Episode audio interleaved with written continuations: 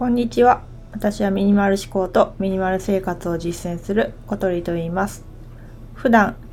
自分の部屋が好きすぎて引きこもる生活をしています。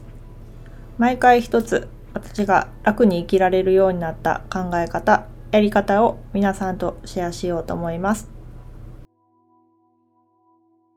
今日は好きだと思っていたことが本当は好きじゃなかったっていう衝撃的な事実についてお話ししようと思います。私は長らく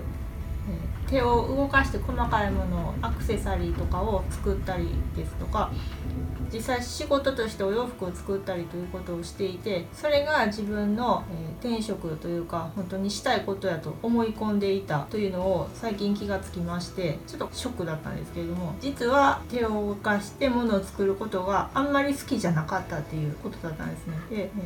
ーまあ、これは人のせいにするわけじゃないんですけれども、まあ、私が小さい頃はあんまりそういう今のような、えーインターネットとかありませんでしたから、女の子といったら、まあ、小物を作ったりとか手芸をしたりであるとか、えーまあ、インドアだったらそうですね、アウトドアとか、えー、外に出るの好きな人だったら、まあ、スポーツしたりとか、そういうような選択肢があると思うんですけれども、あとそうですね、あの楽器をしたりとか歌を歌ったりとかっていうのもあるかもしれないんですけれども、私はあのかなりのインドアであんまり人とおしゃべりするのも好きじゃなかったんで、まあ、その時のやることといえば、まあ、着せ替え人形のお洋服を、まあまあ、小さい頃だったんで、えー、ティッシュでぐるぐる巻きにリカちゃん人形をしたりとか、えー、むちゃくちゃしてたんですけれども、それでちょっとこう自分の所有欲を満たすというか、そういうことをしてたんです。で、まあ、それがそのまま、まあえーまあ、学生の時もそんなに勉強が好きじゃなかったので、一応進学校には高校は行ったんですけれども、えーまあ、それを逃げるような形で、まあ、服の勉強をしたら、えー、あんまり努力をしなくていいんじゃないかと、これはまあ後に大間違いやったことに気がつくんですけども、そういったことを、まあ、浅い思考で考えて、まあ、服の勉強をしに専門学校に通ったという経緯があるんです。で、まあ、そのまま、えー、お仕事も、まあ、アパレル系の方に進んで、まあ、それなりに何十年と、えー、繊維系に携わってたんですけれども、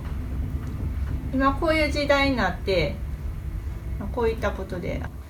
スマホの前で話してたりすることだったり、まあ、物事をまあ考える考えて、まあ、自分の思考を整理することの方が実は好きだったんじゃないかということに最近気がつきまして、で、まあ、もしかしてその服作りとか、えー、アクセサリー作り、物作りっていうのは、人にこういうことを自分こういうことをしている自分ですよっていうアピールだけだったんじゃないかということを考えるに至ったんです。結構ショックですね。何十年も自分が好きってやってきたことが、まあ、そうやって実は人に見せるためのものだったっていう、うん、で、まあ、それで、まあ、選択肢を知らなかったっていうのと、まあ、他の選択肢を知ることがその若い当時は面倒くさかったっていうことがあったんだと思います。で、まあ、自分探しっていう言葉が長らくあのずっとこう流行ってますけれども、それに無理やり当てはめて、まあ、自分探し早々に終わった